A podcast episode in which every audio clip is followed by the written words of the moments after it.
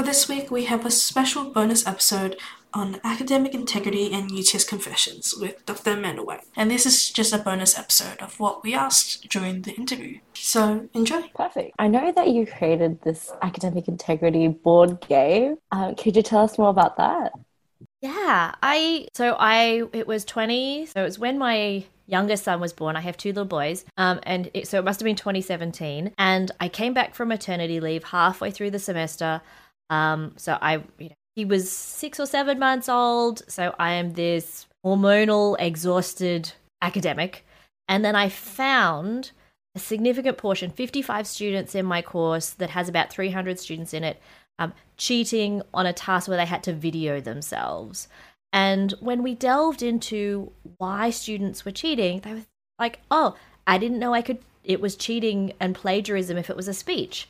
Um, there was nothing that said, even though the task said, do this yourself, like people say, oh, my friend told me it was okay. And so there's a lot of misinformation about what is acceptable and what is not acceptable under academic integrity rules. So I worked with, uh, I received a small grant and I received, I worked with two students from the BCII program Tyler Key, and if you're a BCII current student, you'll know Tyler. He he works in the program, and uh, Emma Gogolewski, and we worked together with them to design some sort of fun, interactive way to learn about academic integrity that wasn't a website, or that it wasn't a senior member of the university looking very serious on a video saying "do the right thing" and be upstanding and follow the rules because I was watching those videos that I produced at all universities. I thought this is boring. This is not going to capture me and it's not going to capture my students. So it's a different way to learn about academic integrity and it's a physical board game. Um, it's also a virtual board game, but it tests your knowledge on various facts about academic integrity. And it's a thing that you do as a group because study and quite often cheating is something that students do together. So the more that we can get students to talk about it, to go, oh my gosh, you know, a lot of students play the game and they'll answer one of the questions and go, I didn't know that was not allowed. Did you that know that that was inappropriate? So we test their knowledge in a fun way.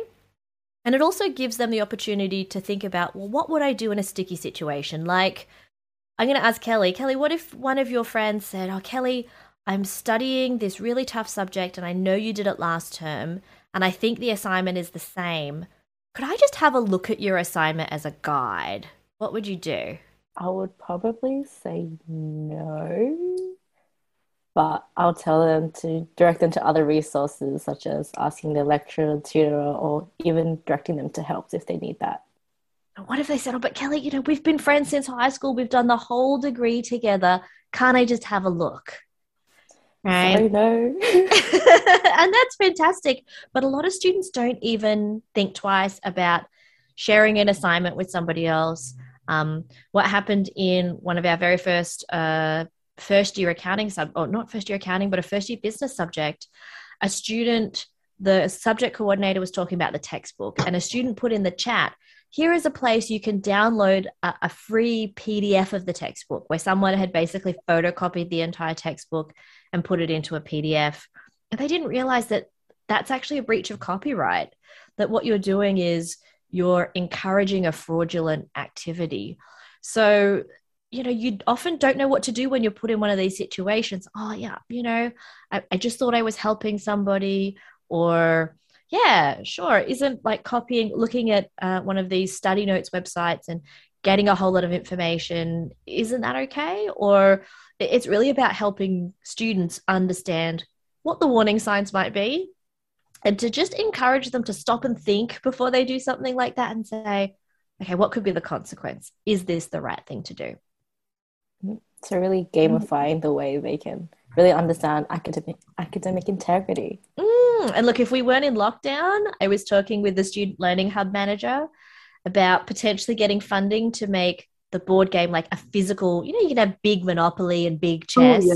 yeah. we were so close to having the big academic integrity board game where you could you know instead of being a token moving around the board you would move yourself uh unfortunately covid has other plans damn it but maybe next year yeah. look forward to it if it happens um if I was in Kelly's situation, I probably wouldn't think twice about it. So hearing about it now, I'll probably think twice about sharing. Especially if it's a good friend. You're like, oh yeah, I know this person. They always do their own work, but you don't know what's happening in their situation, and they might just think, oh look, I'm just gonna just take Roxanne's assignment. I'm going to change a few keywords, or I'm going to use a thesaurus to change some words. I'm going to put it through an assignment spinner um, and and just change it enough that hopefully Turnitin doesn't pick it up. But Turnitin is become is really clever actually at, at what it can and detect in terms of similarity. Final question surrounding academic integrity is when is it appropriate to collaborate on class assignments? I collaborate versus collude. Like it's on this scale, and trying to find that point where it goes from being okay to not being okay is really hard. And as academics, I always encourage my students to collaborate. Learning together is easier than learning alone. But when it comes to individual assignments, it can be a little bit tricky. You're supposed to do your own work. Um, I've seen in many assessment guides it says, oh, work as a group to perhaps do the background research, help find resources and sources that you might use. But it's really critical that if you do have an individual task and you are collaborating to do research, to brainstorm ideas, that you prepare your own final product. Use your own arguments. Put this all in your own words. Because that's what we want to hear. We want to hear your own words, uh, not somebody else's. And of course, reference appropriately. So, you know, if you have a research task, if you feel like, yeah, I, I, work really well with this person, we're going to share resources. Um, and oh, look, I found this great paper. Oh, I found this excellent website. You know, keep a Google Doc of them. That's a fantastic idea. Create study notes together. But when you're writing up the final product or preparing the final product, you do your own work. And that's the same in engineering, in IT. You might get stuck on a coding pro- problem. Ask a friend for some advice. They might give you some hints or some tips and which then you try and code your own solution. So it's really, really important to remember that the final product should be your own work in your own language. Um, and it's even easy to self plagiarize. So a lot of students don't realize self plagiarizing is a thing. If you do a subject, you fail it. If the assignment is the same again, you can't submit the same piece of work because it's already been assessed. You need to submit a new piece, um, you know, get additional feedback and if that's the situation you're in, make sure that you raise that with your marker first. Look, i am doing this subject for the second time. I know the assignment is the same. Um, I'm going to choose a different company and, and write it fresh. Um, or you can go to HELPS for assistance as well to make sure that you don't get caught in that self plagiarizing trap. We've. I don't run confessions. I just have to confirm that again. I don't run confessions yeah, I've heard like a lot of rumors like, oh, maybe it's Amanda White that's actually making these posts. Like, no, I don't think so. Not me. Um, so, what pushed you into like starting to comment on these UTS confession posts? Because previously it's always been like student submitted, student responded. Yeah, for me, it was COVID 19. So, um, Kelly and we'll know Georgina Barratt-See, who manages UPass. We love Georgina. And uh, I noticed she was replying to a lot of questions about like taking so long for my e request, what is happening with COVID 19. And we were seeing more and more anxiety on the posts. And I had a chat to her and I said, Look, do you think it would be weird if I started responding to things that, you know, I know the ins and outs and all the forms and all the processes of diversity. And because e request wait times were so long, when I saw Georgina start to, to post responses, I thought, well, we had a chat and look, I'm going to give it a go and see if I can provide some clarity as an academic member of staff and as, as you know, a, re- a really a leader within my faculty. So I just wanted to help because, you know, I was feeling anxiety about not knowing what was going to happen in the future. And I probably had more inside information than students. So students, I just couldn't imagine how just uh, that would feel of like, I sent my e request four weeks ago. What's happening to it?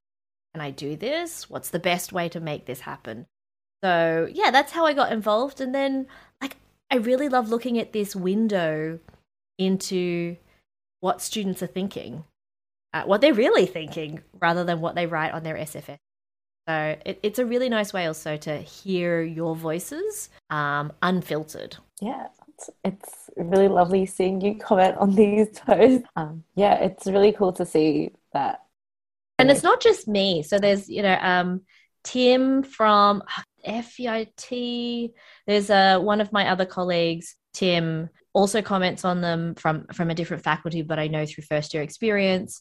Uh, there's a fair few tutors on there who are just providing that real honest advice, uh, which I think is nicer than sometimes you go to the website and you get all of the well crafted marketing and communication speak but this is this is real people using our voices to support students and that's why most of us came to higher education. We came to support students and to support student learning. And this is just another way that we can do that. Hmm. Yeah, I remember seeing one UTS confession post which talked about how a student was really curious as to how like tutors are being like, what, what's their role because they had a really bad experience with one. And there were a lot of tutors in the comments saying, oh, that's typically not what we do. We're always under a lot of stress. This is like the avenues mm-hmm. you can go to if you have further issues. And it's really nice to see that.